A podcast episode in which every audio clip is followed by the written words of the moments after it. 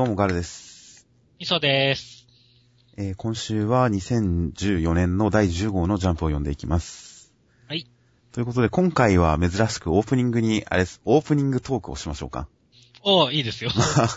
まあ、編集してうまいことを、そうですね、じゃあ、4分からぐらいに始まるように編集しますので、本編から聞きたい人はとりあえず4分から4分のところまで飛ばしてもらうということで。わかりました。はい。まあ、ひとまずあれです。えー、先日、コミティアに、こちらの、ポッドキャストの音源データを持っていきましたところ、見事に用意した分はすべて一応配布することができました。パチパチパチパチパチ。いやーやっぱり、週刊少年ジャンプという単語の持つパワーというのは大したものがありますね。そうですね。看板に週刊少年ジャンプという単語を書いてるだけでも、道行く人たちがチラって見ていきますからね。お、何やってんだここっていう。うん。ということで結構、えー、皆さん手に取ってもらえたというのと、あとまあ、ツイッターでフォローしてますっていう人ですとか、なんかちゃんと来てくれましたしね。そうですね。いや、嬉しかったですね。やっぱそういう人来てくれると。大変ありがたいことです。まあ、ネットは広いけれど、世の中は狭いものですね、ちゃんと。会おうと思えば会えるものです。ということで、ひとまずコミティア、まあ、多少の手応えもありましたので、はい。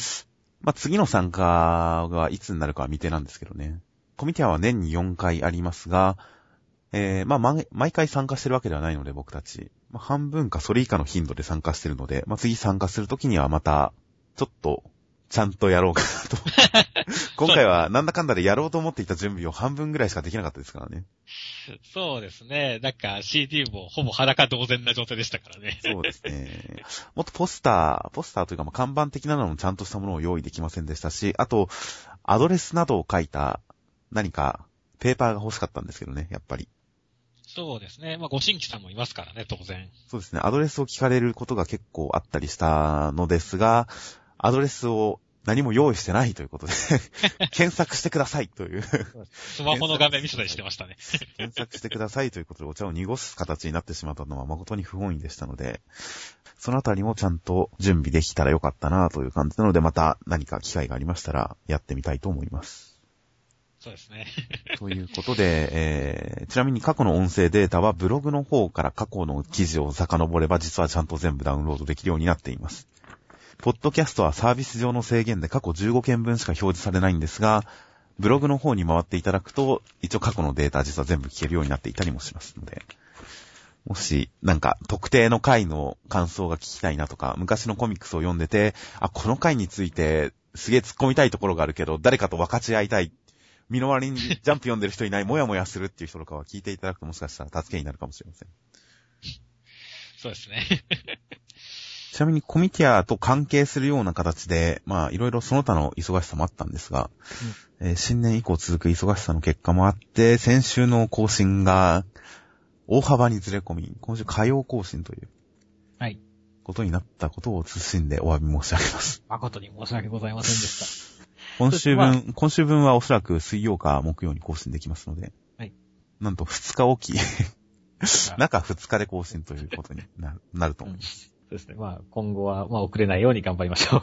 今後も遅れるかもしれませんが、更新しないということはないので、更新しなくなるときはちゃんと、えーそう告知しますんで、うん。ちゃんとダイイングメッセージを残しますんで、まあ、更新なくても遅れてるんだなと思っていただければと思います。まあ、先週分のジャンプの感想を誰が聞くんだっていう話もありますんで、うんその辺はまあ、できるだけ週はまたがないようにと心がけてはいきますけどね。はい。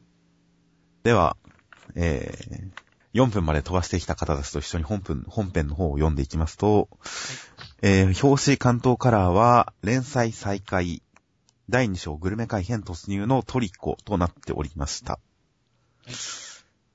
えー、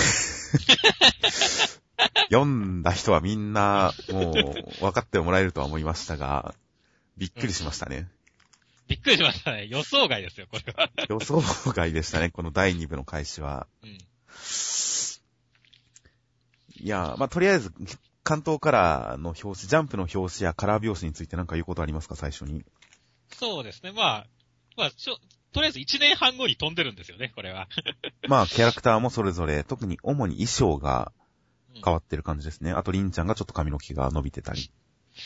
まあ、牛ゼブラさんがすごい綺麗なゼブラさんになってるっていうのが僕はちょっと見てて。顔つきはこんな顔も別にしてたような気もしますけどね。なんでしょう、すげえ澄んだ目をしてませんかっていう。あー、ですかね。うん。確かに顔の影は薄くなってるかもしれないですね。この衣装で登場するんですかね。この世紀末感あふれるファサーで。そうかもしれないね。まあこの衣装ちょっと凝ってるんで、これで本編登場するかどうかは、あまり期待してないですが。うん。もっと描きやすいシンプルな衣装で出てくるんだとは思いましたが、この、やっぱり衣装チェンジは部をまたぐ時の醍醐味の一つではありますね。なかなか無国籍な感じの衣装で、世紀末感があっていいですよ。世紀末救世主感があっていいですよ。世紀末、まあそうですよ。世界滅んでますから。そしてやっぱり表紙でも小松がいて、小松がちょっとやっぱ成成長してる感じがあってうん、で、あ、小松このバージョンで出てくるのか、どうなるんだろうなって、まあ表紙で思ったわけですよ。思いましたね。さあどうなるんだって思ってページめくりました、やっぱり。で本編を読んでいきますと、まあ、あらすじ、今回は第264話ということで、あらすじを言います。はい。トリコはグルメ会に来て、もう1年半が過ぎていましたい。小松を取り返してから1年が経っていました。え えーっていう感じですよね、これ。すごいびっくりしましたよね、これ。いやー、俺もびっくりしましたよ。てっきりこう、小松を取り返しに行く話から始まると思いましたからね。もしくはなんか、そのための前エピソードが始まるのかと思ってましたけど。うんいやー、そこを省略してくるとは、もうしかも1年経ってますからね、取り返してから。取り返してから 1, 1年2人で、もうグルメ会ですからね、他に誰もいない状態で1年2人で共同生活してたのかもしれませんが、完全に新婚、新婚生活をもう完全に済ましちゃった感じです、ね。二人の生活の新鮮味もなくなる頃ですよ、1年。そうですね。いや、こういう時間の飛び方をするとは思わなかったですね。いや、はい。予想外すぎましたね。今週だけだとこの展開がどういう狙いのもとなのかはいまいちわからなかったりもするんですよね。まあ、先々の展開がどうなるかはわからないからですけど。まあ、一部の終わりに期待していたこととはもう全然違う感じになってますからね。だからまあ、なんか、どちらかと戸惑いの方が大きい 開始だったわけではありますが。もっと言ってしまえば、ちょっと表紙抜け感があるんですよね。うんまあこの後、ミドラさんとかが出てきた時にトリコとどういう関係になってるのかとか、楽しみではありますけど。まあそうですね。すげえ仲良くなってるかもしれないですよ。いや、もうなんか死んでてもおかしくないのではと思って。死んでてもおかしくないですけど、うん。トリコ、みっちゃんっていう関係になってるかもしれませんからね。いや、随分フランクになったな。逆にどれくらいだから、第一部の時からギャップがあるかっていうのは、今後、楽しみな点ではありますよ。まあ、もしかしたら最後に出てくる、えー、あら、あらすじ途中でやめました、やめちゃいましたけど、で、トリコたちが人間界に戻ろうという決断を下している頃に人間界では何かトラックからカプセル一つ廃墟に巻かれていると。アーモンドキャベツと書かれたカプセルが巻かれていると。もうこれとかも下手したら、一流さんのフルコースの一部なんじゃないかと思ったりもしますからね。あれでも、アーモンドキャベツってなんか、最初の頃にありませんでしたっけ？そんな感じのやつ。うん、あったかもしれません。わかりませんが、これもなんかもうすでにココさんたちが一流さんのフルコースを見つけた後の産物なんじゃ、とすら思いましたけどね。はいはい。一部のラストで示したミッション全部クリアしてるんじゃ、とか思ったりもしますけど、まあどうなるかはわかりません。僕はなんかこれは逆に、あの、なんでしょう、もう、サプリメントみたいなもんだと思ってるんですよね。そのアーモンドキャベツの、この栄養素だけが詰まってるみたいなね。つまりもう人間界はグルメを忘れてしまった世界なんですよっていう風に、だと思ったんですよね、見た見た時には。ああ、なるほど。ある意味グルメの対極として、もうこのカプセルでしのいでるという世紀末世界だと。あ、なるほど。僕ちょっと、今気づきましたけど、最初に読んでる時に、このトラックが、こう、カプセル1個ずつ、カプセル1個ここにあえて置いてったのかと思ってましたけど、うんこぼれてるんですね、これ。そうだね。その横にもこう、荷台から落ちたのは食用カプセルって出てるしね。てっきりなんか配給としてこう、一粒ずつ、ポロッ ポロッと落としながら廃墟回ってるのかと思いましたけど、今改めて読んでみたらこれ、一個たまたまこぼれちゃってるだけなんですね。うん。ああ、じゃあ確かに、そんな大層なものじゃないのかもしれないですね、これは。まあ、なので、ちょっと、第一部のラストからの期待した展開にはなってませんが、まあ、来週以降かなと、来週以降の展開次第かなという感じではあります。そうですね、どういう世界観が構築されてるかっていうのは、まあ、素直に期待ですね。まあ、序盤のトリコの活躍は面白かったですよ。このはいはい超人感をいろんな点からアピールする感じの、えー1時間ほど寝だめしたから2週間不眠で動けるですとか。うんまず、まず見た目からしていいですね。これ野生時間。野生感。そしてこのそうね大大量の食材、巨大な木をぶった切る、などなど。この強くな、強くなってる感は読んでいてなかなか面白かったですよ。まあ、いい、ノリのいい時のトリコの感じも、が出てましたからね。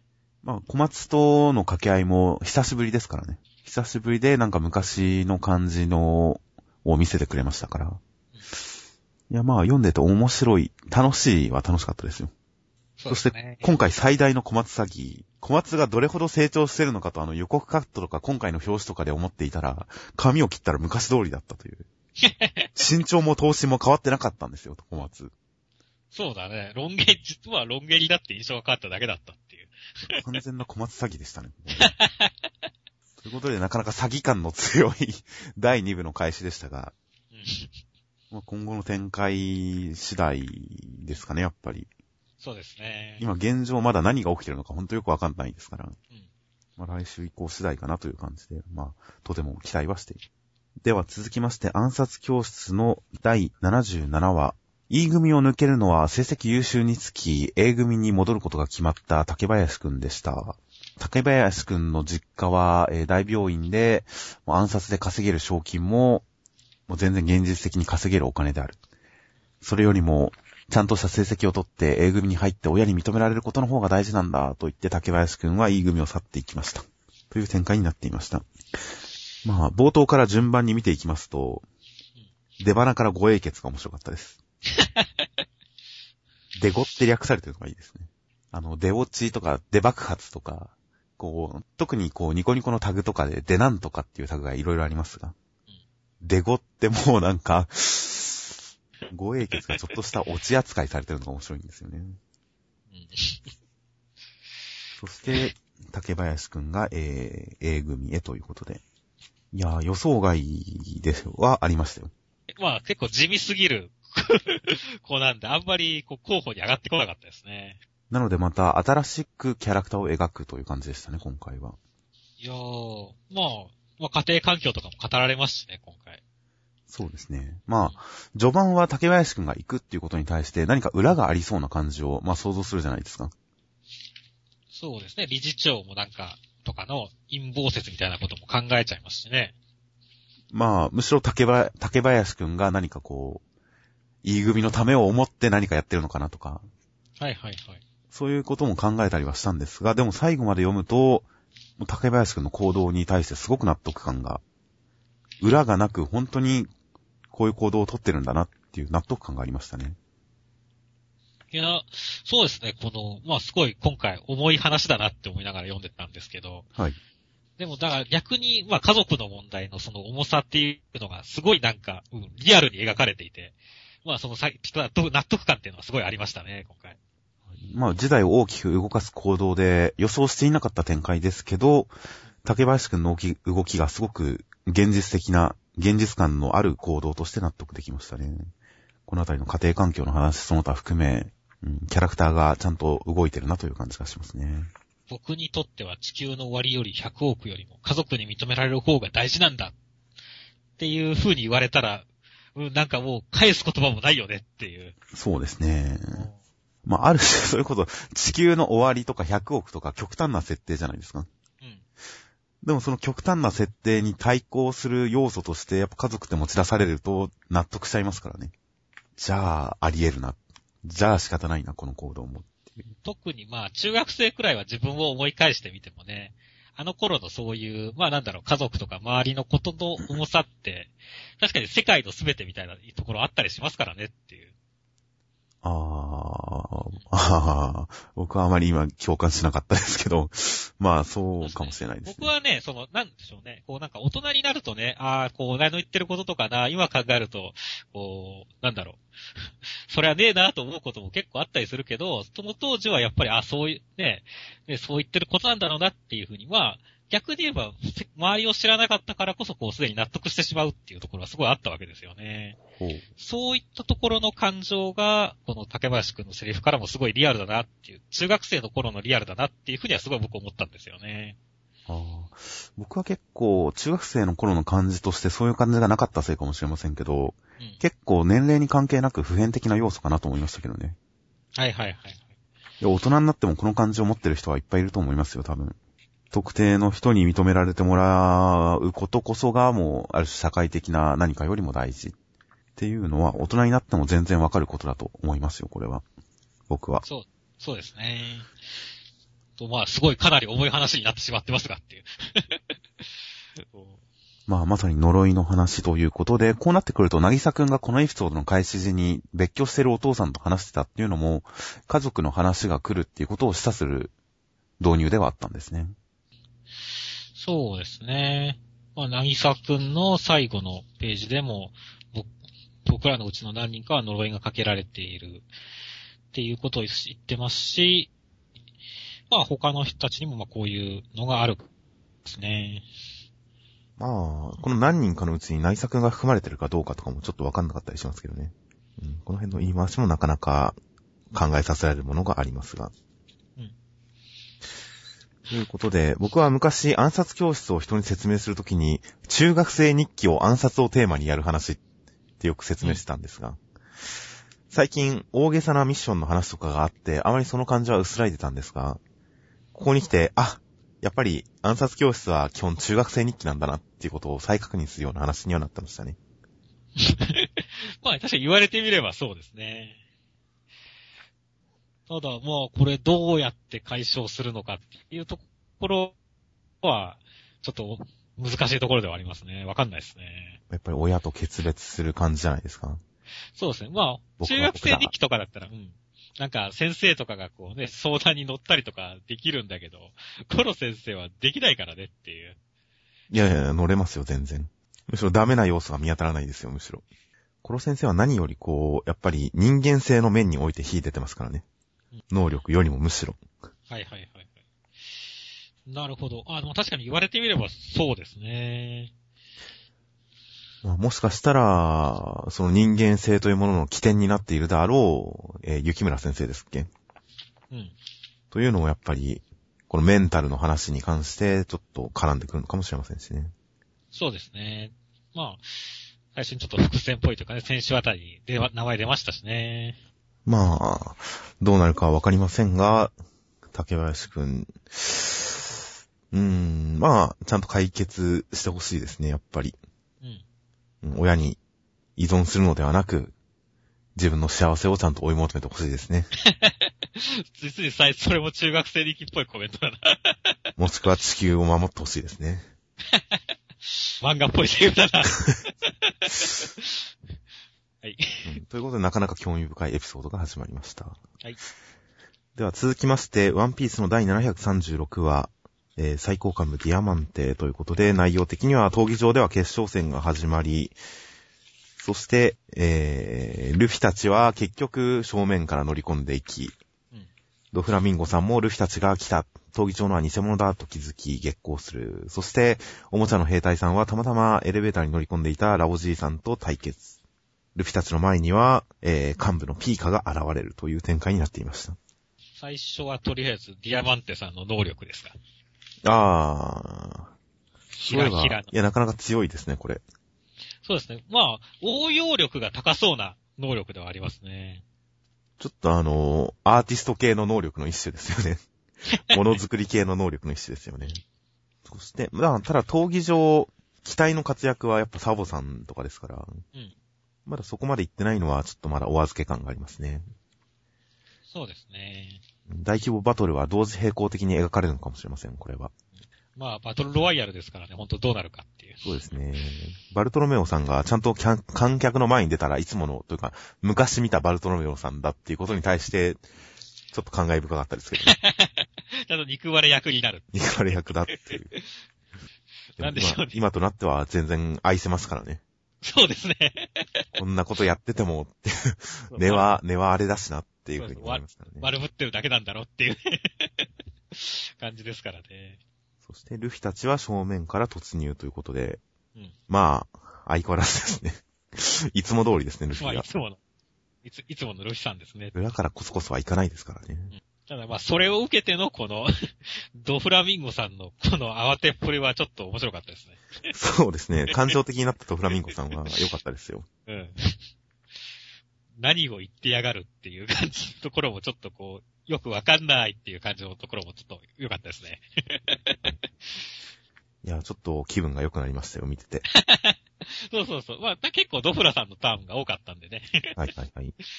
やっぱここでこう、今いろいろ、ここ以外にも全然ドフラさんの予想外のことは起きまくってるわけなんだけれども。そうですね。畳みかけてほしいですね。そう、畳みかけてほしいですね。どんどん、笑み崩して、慌ててってほしいです。まあ、最終的にはちゃんとふんぞり返ってくれると思いますが、まあ、その前に散々慌てふためくところを見せてほしいですね、僕たちに。そうですね。あとはまあ、最後の方、敵の幹部、ラオジーさん、そしてピーカさんが登場と。いや、ラオジーさん予想外に強いですね。予想外でしたか？予想外ですよ。こう、実はほら、今までこの幹部、まあ、このフランキーがある程度強いっていうこともあるんでしょうけれども、こう、結構、まあ、二人がかりでフランキーといい勝負だったりとか、あの、その前にも、まあ、フランキー将軍は、あの、何でしたっけ、あの、ブキブキの実の女の子とか、ぐるぐるの実だか忘れちゃいましたけど、プロペラ人間みたいなはいはいはい。やつを撃退してるじゃないですか。そうですね。結構その、まあ、あとその、まあ芸術家の人もやられちゃいましたし、はいはいはい結。構まあその能力の便利さにか、はあるにしても、こう、戦闘では結構パッとしない人たちが多かったんで、こうそんな中でこのまあラオジーさん、まあさすが戦闘部隊の幹部だけあって、そうですね。ちゃんと、兵隊さん、兵隊さんのやられ方ちょっとなんか、シュールだけど、あの、兵隊さんに、を普通に圧倒してるし、ウソップとかがこうびっくりするようなこの、小人たちの動きを、見切るっていうね、見切るそうで。すね。それどころか途中メガネをかけて見切るっていう、この、すごい早いなっていう感じは、やっぱちょっと、期待、予想以上に強くて、ちょっと良かったですねっていう。老眼でよく見えないんでしょうね。で、一瞬目をガードしてるのかと思いましたけど、うん、そうそうそ流れを見るとその後手で叩き落としてますから、う。うん。多分老眼でよく見えないんですよ、これ。そうそう、目が悪いんですよねって。このあたりのちょっと、まあ、ギャグ的な面白さも含めて、ガオじいさん、面白いキャラですねっていう。そうですね。間違えたの G ですからね。G は間違えたの G。ということで、あとはピーカさんは、なんかすごい、なんでしょうね。アメコミの CG の敵キャラみたいなのが出てきましたね。いや、ほんと、いや、ピーカさんってほら、最高幹部で出てきたけど、実は今までこう、露出がなかったじゃないですか。そうですね。ほとんど。はいはいだ。から、こう、登場シーンでインパクトがあるっていうのはすごい良かったですね。ほんとこの、まあ、怪獣感があっていいですね。こんなでかかったっけって思うと思ったけどね。顔のアップとかが出てましたっけ？今までは。えーっと、まあ、今まではその、まあ、顔のアップと、あとはその、ドフラミンゴさんが王国を乗った時に、ドンって出てきたくらいだよね。ああ、いましたか？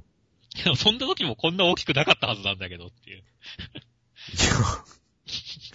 今までワンピースにこのサイズ感は巨人とかはいましたけど、このサイズ感とクリーチャー感ってあんまりなかったですからね。なかったですね。なかなかいいインパクトのある登場でしたよ、ほんと。うん。戦いも楽しみですね、これは。楽しみですね。では続きまして、笑い高ぶり戦い抜け時代を開く新種バラエティ3連読み切り第3弾 SF バウンティハンター読み切りセンターから47ページ、ワンダフルワンダーワールド、モンリ K 先生。まあ内容的には、宇宙を旅する賞金稼ぎたちが女の子、えーうん謀略にはめられ、命危うい王女様、元王女様の女の子を助けました。という展開でした。すごい作者が楽しんで書いてるなーっていう感じのある、テンションと勢いに溢れた漫画でしたね。まあそうですね。本当勢いが途切れないっていうことに関しては、本当によくできてると思いましたね。うん。えー、階層とか、状況説明、情報説明とかに関しても、この勢いを止めない程度に抑えて、うん。本当作品の勢いを、まあ作者のコメントでもそう言ってますが、勢いのある漫画として、勢いを最優先した形で書かれてるなという感じはありましたね。作者コメントってこれですね。ノリと勢いで突き抜ける。そんな漫画を描きたかったのですっていう、これですよね。そうですね。いやー、でも本当その通りですよねっていう。ノリと勢いに特化した。ねいやはや。絵もすごい上手いですよね、この人。そうですね。すごく書き慣れてる感じがありますよね。小回りがちょっと細かすぎる感じもするんで、もっと贅沢にページを使って、アクションシーンとかも黄金は満載で書くようなのも見てみたいですけどね。今回かなり詰め込んでる感があるので。ありますね。あ、一応アクションシーン黄金はあるんですね。カラス団と、なんか、猛牛軍団と戦ってるところだよね。結構大駒もありますね。一応あるんですね。うん。ということで、本当ストーリーよりも勢いの漫画で、うん。まあ面白かったですけど、連載化したらどうなるかは想像つかない系統の漫画ですよね。だから、すごい、だから、まあ、ほんと一気にバーって読めちゃう感じで、だから、さっき言ったようにストレスが全くなく読めちゃうんで、こういう、すごい良かったんですけど、見終わった後に、なんか、あんまり印象に残ってるところがないっていう感じもちょっとあったんですよね、見てた時。まあそうですね。見終わった後に僕は。ストーリー的な中身のなさっていうのは確かにありますけど、まあ本当、なんでしょうね、ストーリー的な上げ下げっていうのがあんまりないので、この話。うんでも、一番ちょっと良かったのは、この、彼らの目的。うん亡き妹の思いですが、亡き妹との約束ですが、月を買うっていう。うんこの、その、無駄感。無駄感ね。まさにロマンですよね。うん。この感じはすごい良かったですよ。はい。そうですね。これこれがなんか妹を生き返らせるためとか、妹の病気を治すためとか、妹と同じ病気の子を治すためとか、そういうのだったら、またなんか違った印象になったと思うんですけど、うん月を買うっていう本当に何の意味もない感じ。うんただ、まあ、綺麗だから、うん 綺麗だから月を買うっていう、その感じはすごい良かったですよ。ストーリー的な、内容的なところで言ったら、この月を買うっていう、妹との約束で月を買うっていうところが、僕の中では一番良かったですね。一番上がりましたよ、テンションが。僕はこの、龍眼古眼っていうところの、ネーミングの微妙なダサさが一番印象に残りましたね。これちょっと、眼帯取ったら、眼帯取ったら、キャラデザが薄くなっちゃいましたよね。うん。まあ、しかもこう、なんかすごい目とかいうわけでもなく、視界を共有してるだけっていうところのこの、なんでしょうね。あ非常、この微妙感も含めてね。おー、なんだこれっていう。ちょっとここは、なんだろう、その、あんまり大したことがないのが逆に俺は面白かったし、印象に残りましたねっていう。いや、まあ、視界を共有するっていう能力は僕全然ありだと思いましたけど、いろいろな応用が効きそうで面白い能力だなと思いましたけど、ビジュアル的にはもうちょっと凝っててもいいんじゃないかなと思いましたけどね。能力発動してるときはもっとビジュアル的にエフェクトがかかったりなんだり、眼帯に負けない、眼帯を外したらかっこよくなる感じでよかったと思うんですけどね。眼帯を外したら普通になっちゃいましたから、顔が。そうですね。そこはちょっとなんかもう一工夫欲しかったかなとは思いましたけど。うんまあでもアクションいいですね。斬撃もいいですけど、どっちかというとやっぱ射撃アクションの方が、ガンアクションの方がちょっとかっこいい気がしました。作者が好きな感じ、こういうさ、さなんでしょう。馬鹿げたアクション好きな感じっていうのは本当伝わってきましたね。そうですね。あとまあ、SF、SF なのかファンタジーなのか微妙なレベルではありましたが、一応 SF 世界観ということで、まあ、世界観としては、えー、ちょうど日本で言えば、ちょうど2000年前後の西方武器をアウトロースターからカウボーイビュアップに続くあたりから、すごい一ジャンルとして確立してきた、アジア系 SF、アジア系未来感の SF で、僕は結構好きな部類ではありました。そうですね。この、なんだろう、衣装的なところとかすごい来られてていいなと思いましたね。ああ、衣装デザインいいですよね。うん。牛魔団っていう名前もいいですよね。牛魔王をそこはかとなく思い出させる感じがいいですよね。このノリとセンスは本当いいと思いますよ。そうですね。この車のデザインとかもちょっと未来してる感じとかありますし。そうですね。うん。ということで、基本的に褒めはするんですが、うん。褒めはするんですが、そ、うん。劇的に、劇的にこう、絶賛する感じにならないのは何なんでしょうね。まあさっき言った、僕はさ、はさっき言った通り、その、なんか印象に残るところが、フックが少なかったっていうね、ところですね。まあ、ノリと勢いに特化してって、ストレスをなくしちゃったことの弊害だとは思うんですけども。まあ、全体的には本当にうまくてよくできてるという感じがするので、本当にまさにフックですかね。そうですね。目新しさみたいなところですかね。そうですね、目新しさと、あと一点もっと突き抜けた感じうん。があっったらよりいいのかもしれませんね。まあ、他の読み切りに、例えば、まあ同じこの3連弾のうちの人、2つが、こう、まあなんか、世界遺産ギャグっていうちょっとすげえ特殊なネタと、あ、あれは本当連載が読みたいですよ。パルテノン君は。うん。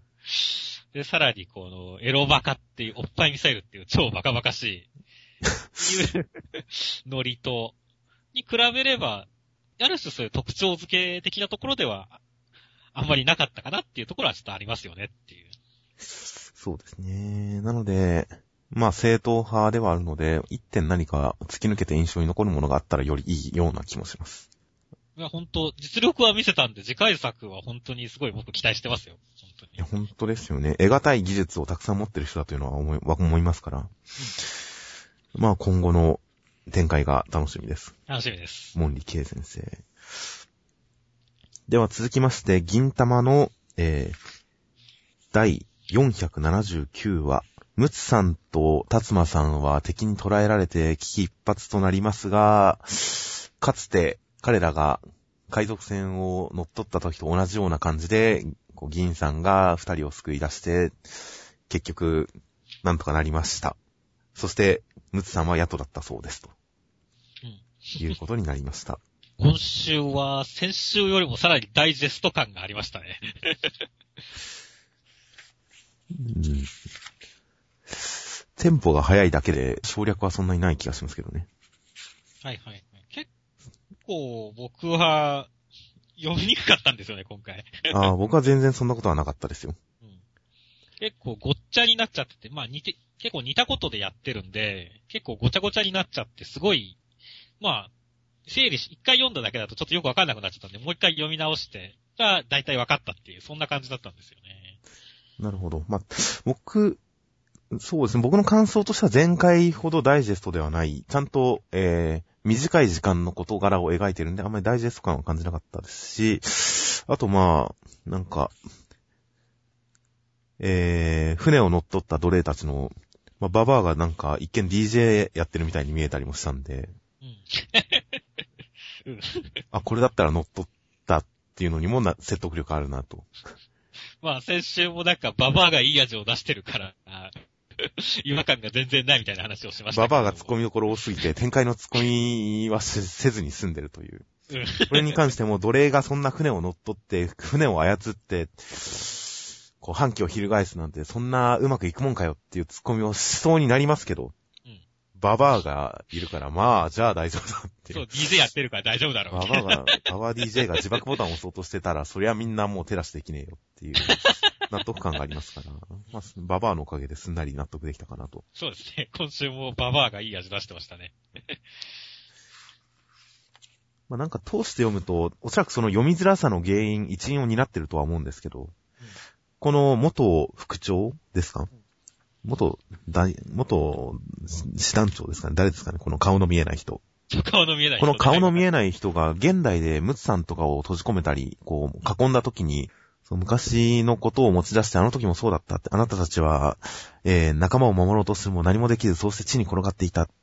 そして今も、みたいな話をして、さも、今お前たちはダメだ。昔と同じようにダメなんだ、みたいな話をしてますけど、実際過去回想を最後まで読むと、普通に、普通にしてやられてるじゃないですか。そうだね。してやられてますね。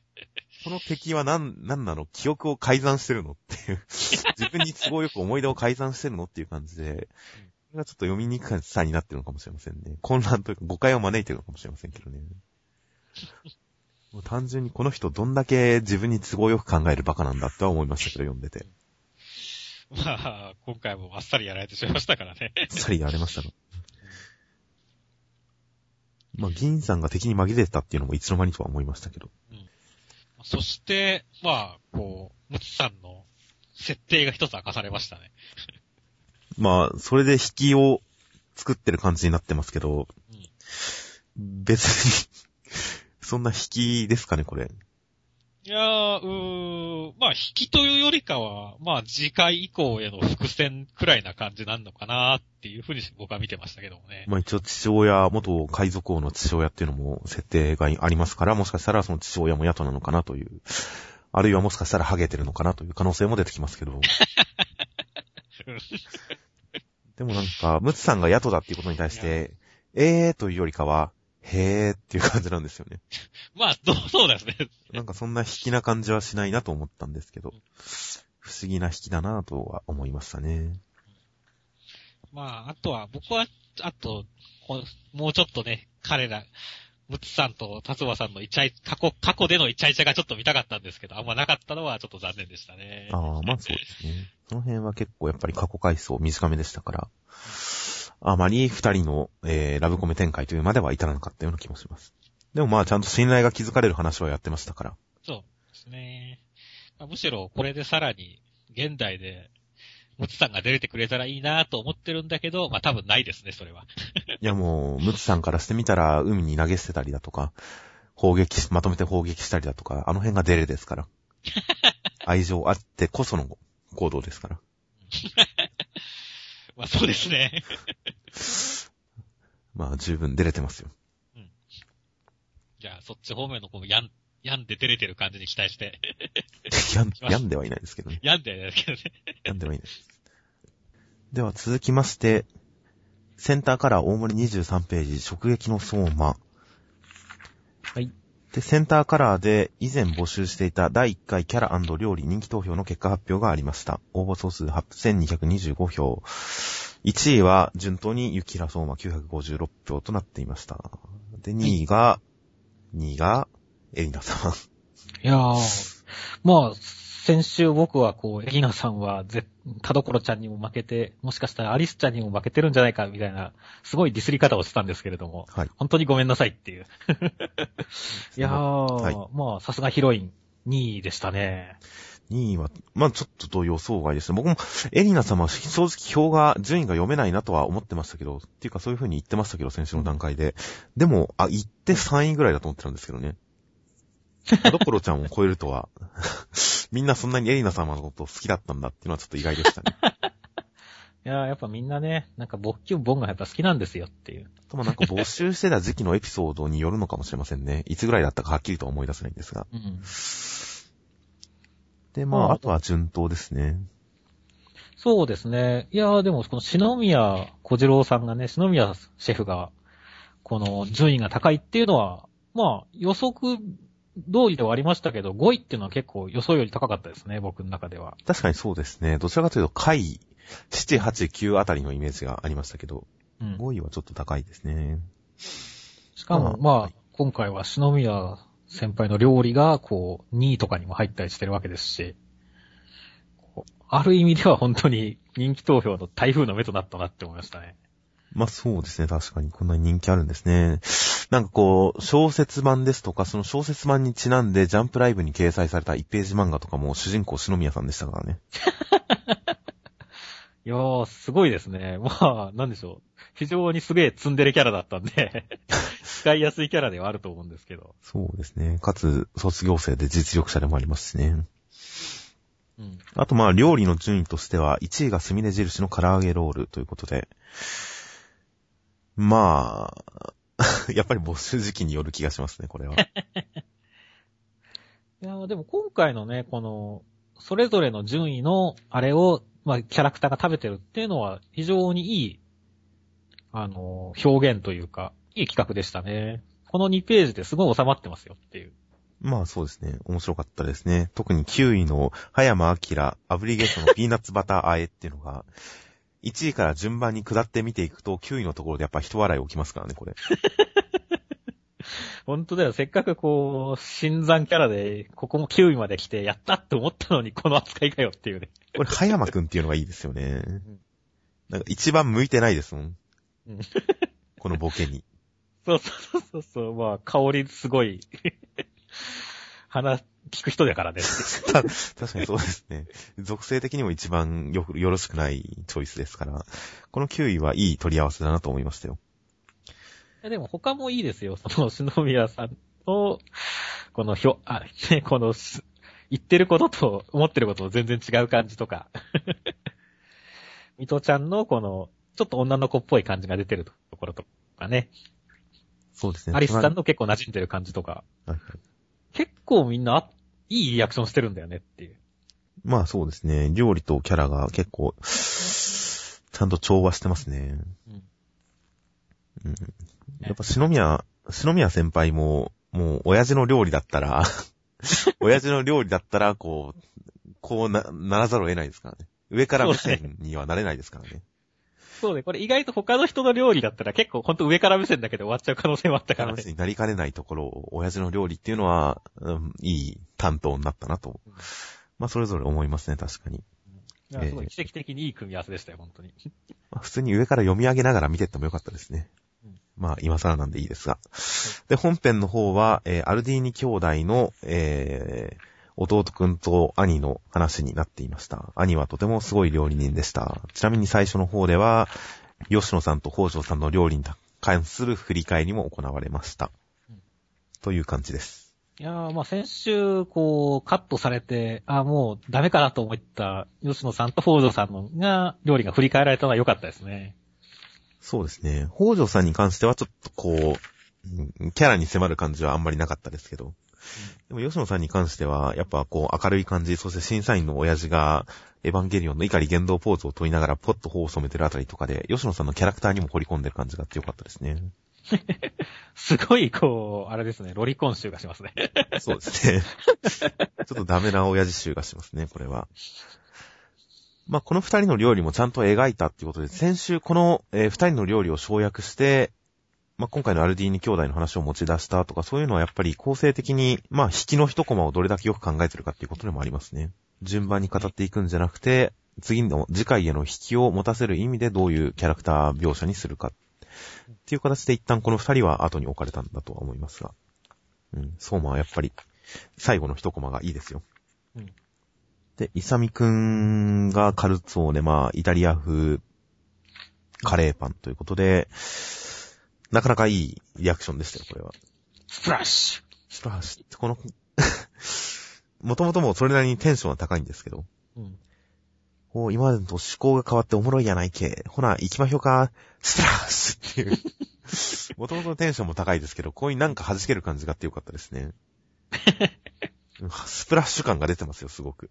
そうですね。親父のスプラッシュ感が出てますね。コマとコマの間に温度差があって、スプラッシュ感が出ててよかったですよ。うん。